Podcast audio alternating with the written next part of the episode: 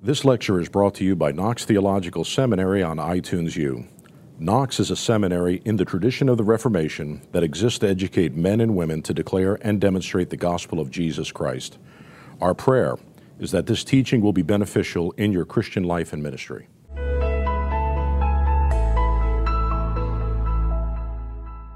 If you are to read this and then explain to someone the shape of the repentant life and how sin plays into that, um, and what sort of sin is in view in relationship to your life as one who is a Christian who's not losing their faith. Um, how would you talk about it? Can you ask that one more time?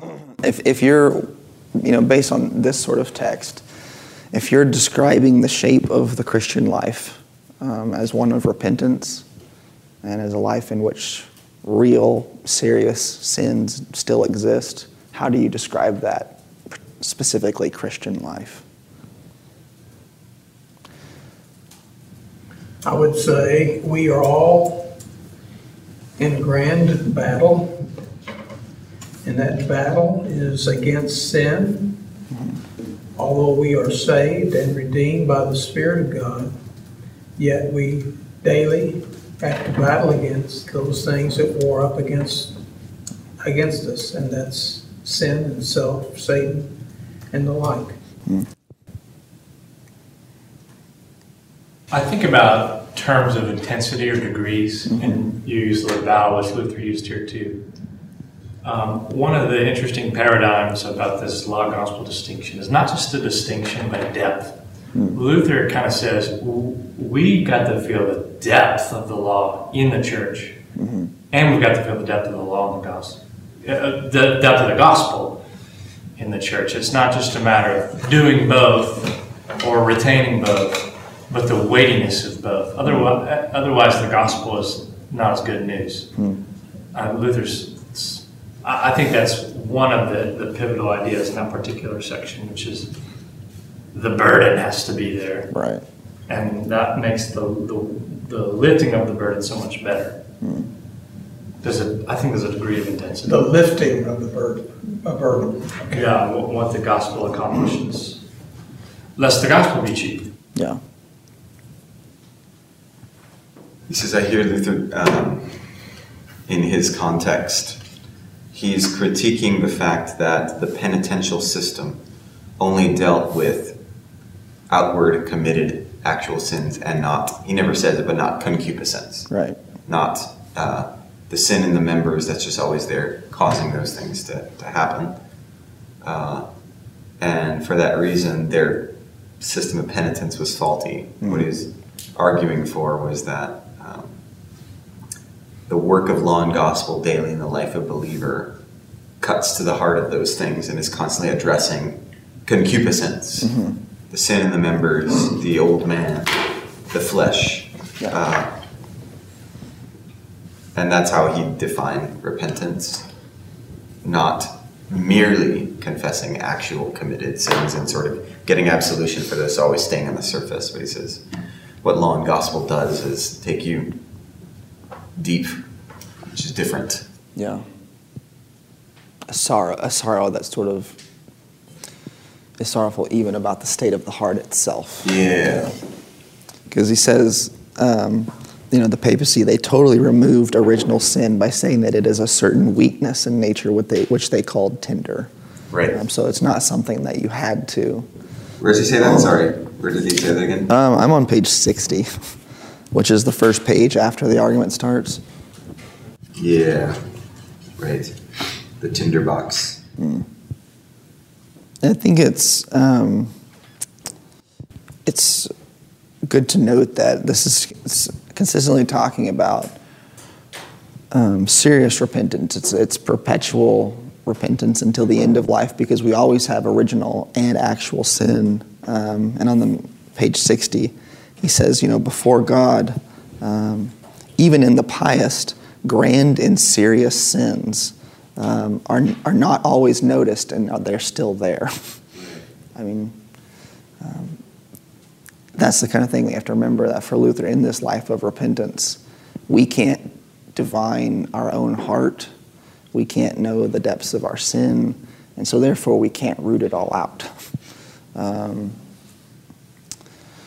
another word, that's on page 61, on the second full paragraph. He says, Not so before God, where grand and serious sins, which are not even noticed or felt, always remain, even in the pious. Therefore, it is always necessary for them to have an eye on the word that convicts of sin, yet in such a way that the word of faith is added. That's what I'd call on David as an example, not the other places. Hmm. Yeah. Laying out here, simul justus et peccator, the law is the pious and the impious, believers and unbelievers alike. Yep. For the uh, stirring up unto terror for the parts, whether the unbeliever or the believer who do not know Christ, to admonish those that do. The admonishment is not as a guide, but to stir up to repentance um, every day. That's his last line. Yeah. I, uh, I think it's interesting that when he goes to talk about the shape of our repentance and particularly how we repent before God, that what he turns to is the Lord's Prayer.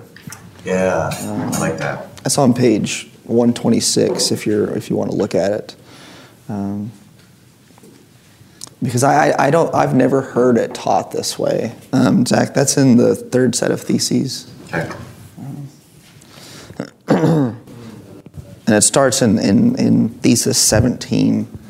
The Lord's Prayer, taught by the Lord Himself to His saints and believers, is part of repentance and is full of the teaching of the law. And I, I think that's interesting as a sort of um, parallel relationship to the, to the first commandment.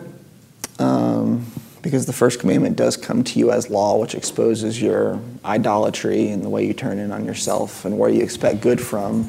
Um, but it's also gospel. I am the Lord your God.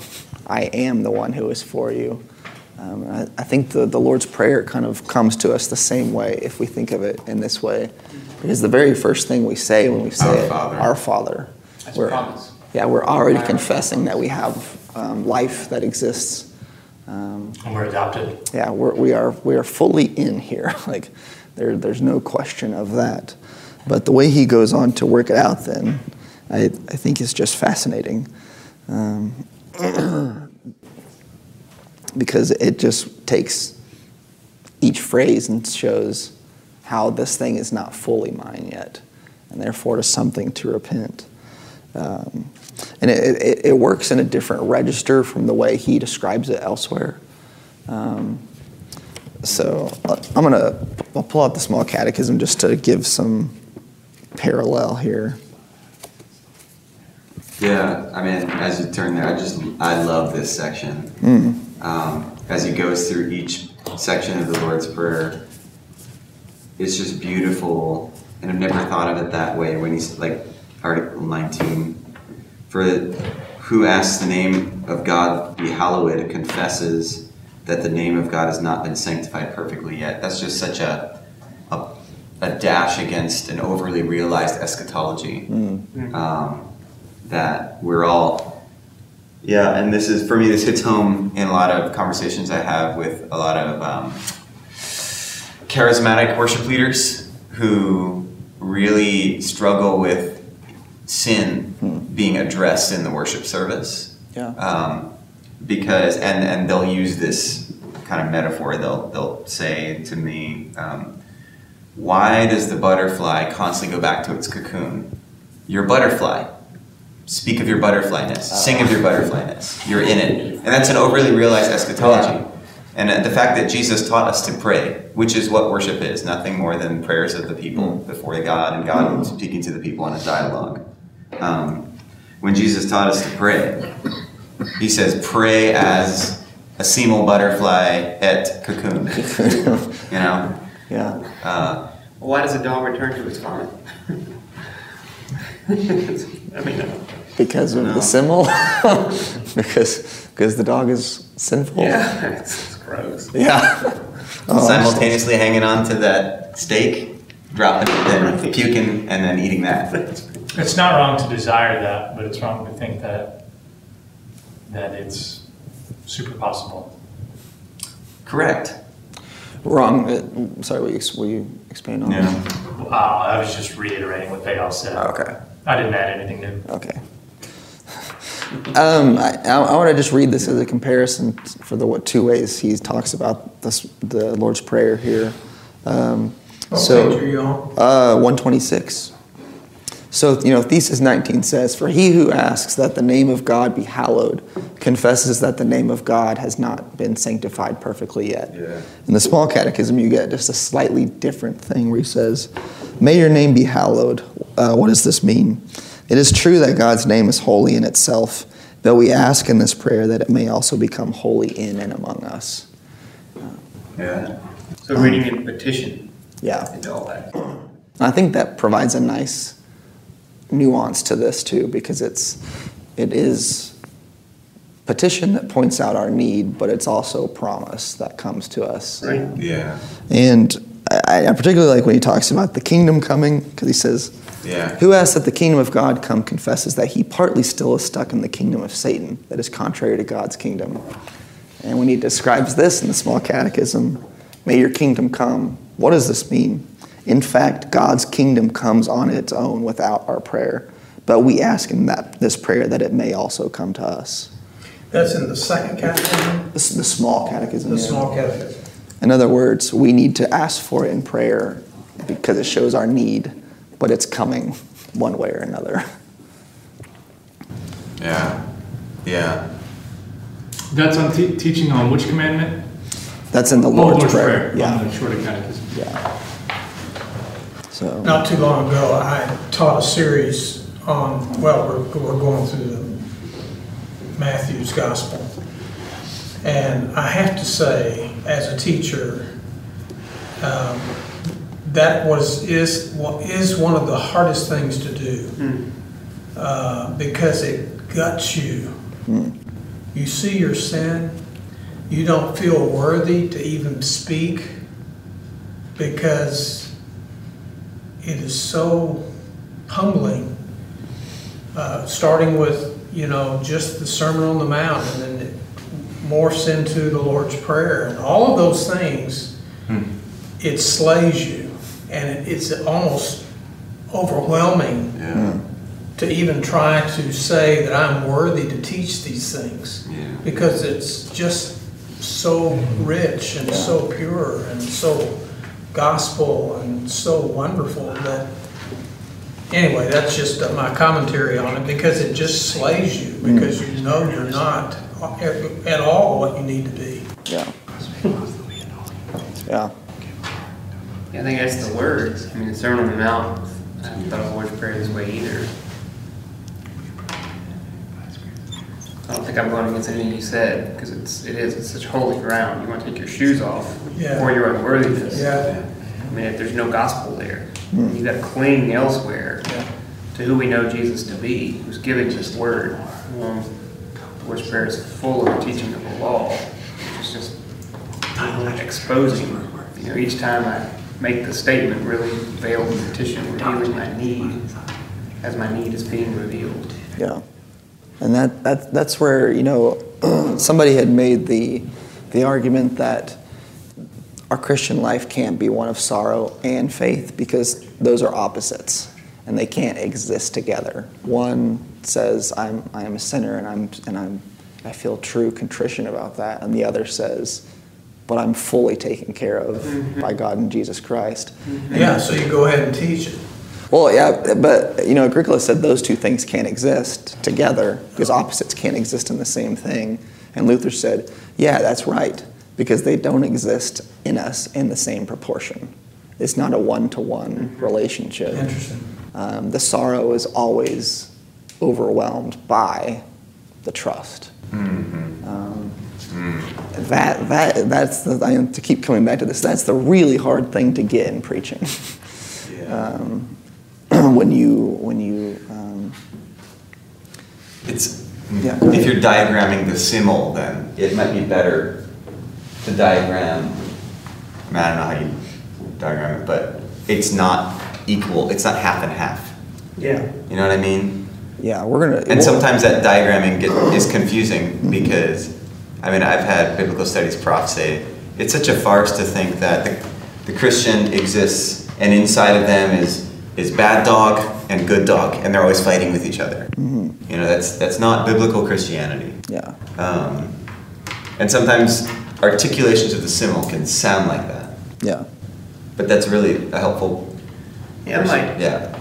I mean, this would be a conversation. You know, amend the simul justus peccator, just and sanctified, is hundred, hundred. Mm-hmm. Yeah. But simul sorrow and what's the other? Faith? Trust or faith, yeah. Simul- You know, that's not a hundred, hundred. That wouldn't even be, I wouldn't put on percentages. One is one and the other is greater. yeah, and and It's n plus one. So there's sorrow plus Yeah. always something greater. I want to come back and talk about the passages where he actually discusses this, but the, we often talk about the simul as total states, as you are fully this and fully that. Hypostatic simul. Yeah, but yeah, but when but when Luther describes it, he uses the term synecdoche, which is a way of talking about the part and the whole. That's right. And the part and the whole relationship is very important because it's one thing to say the part that is in, within me makes me wholly sinful. It's another thing to say the part of me that's in Christ makes me totally righteous. Those those two things are not Yeah. uh, equal forces moving against each other. That's good, that's helpful. Yeah. And that's where you get this point where you can say there are grand and serious and destructive sins in you um, that overwhelm you, but they are not going to overwhelm you in Christ. Um, because that is always the more powerful thing. It's always that that trust overcomes the sorrow, grace overcomes the sin. These courses provide a glimpse into our academic programs.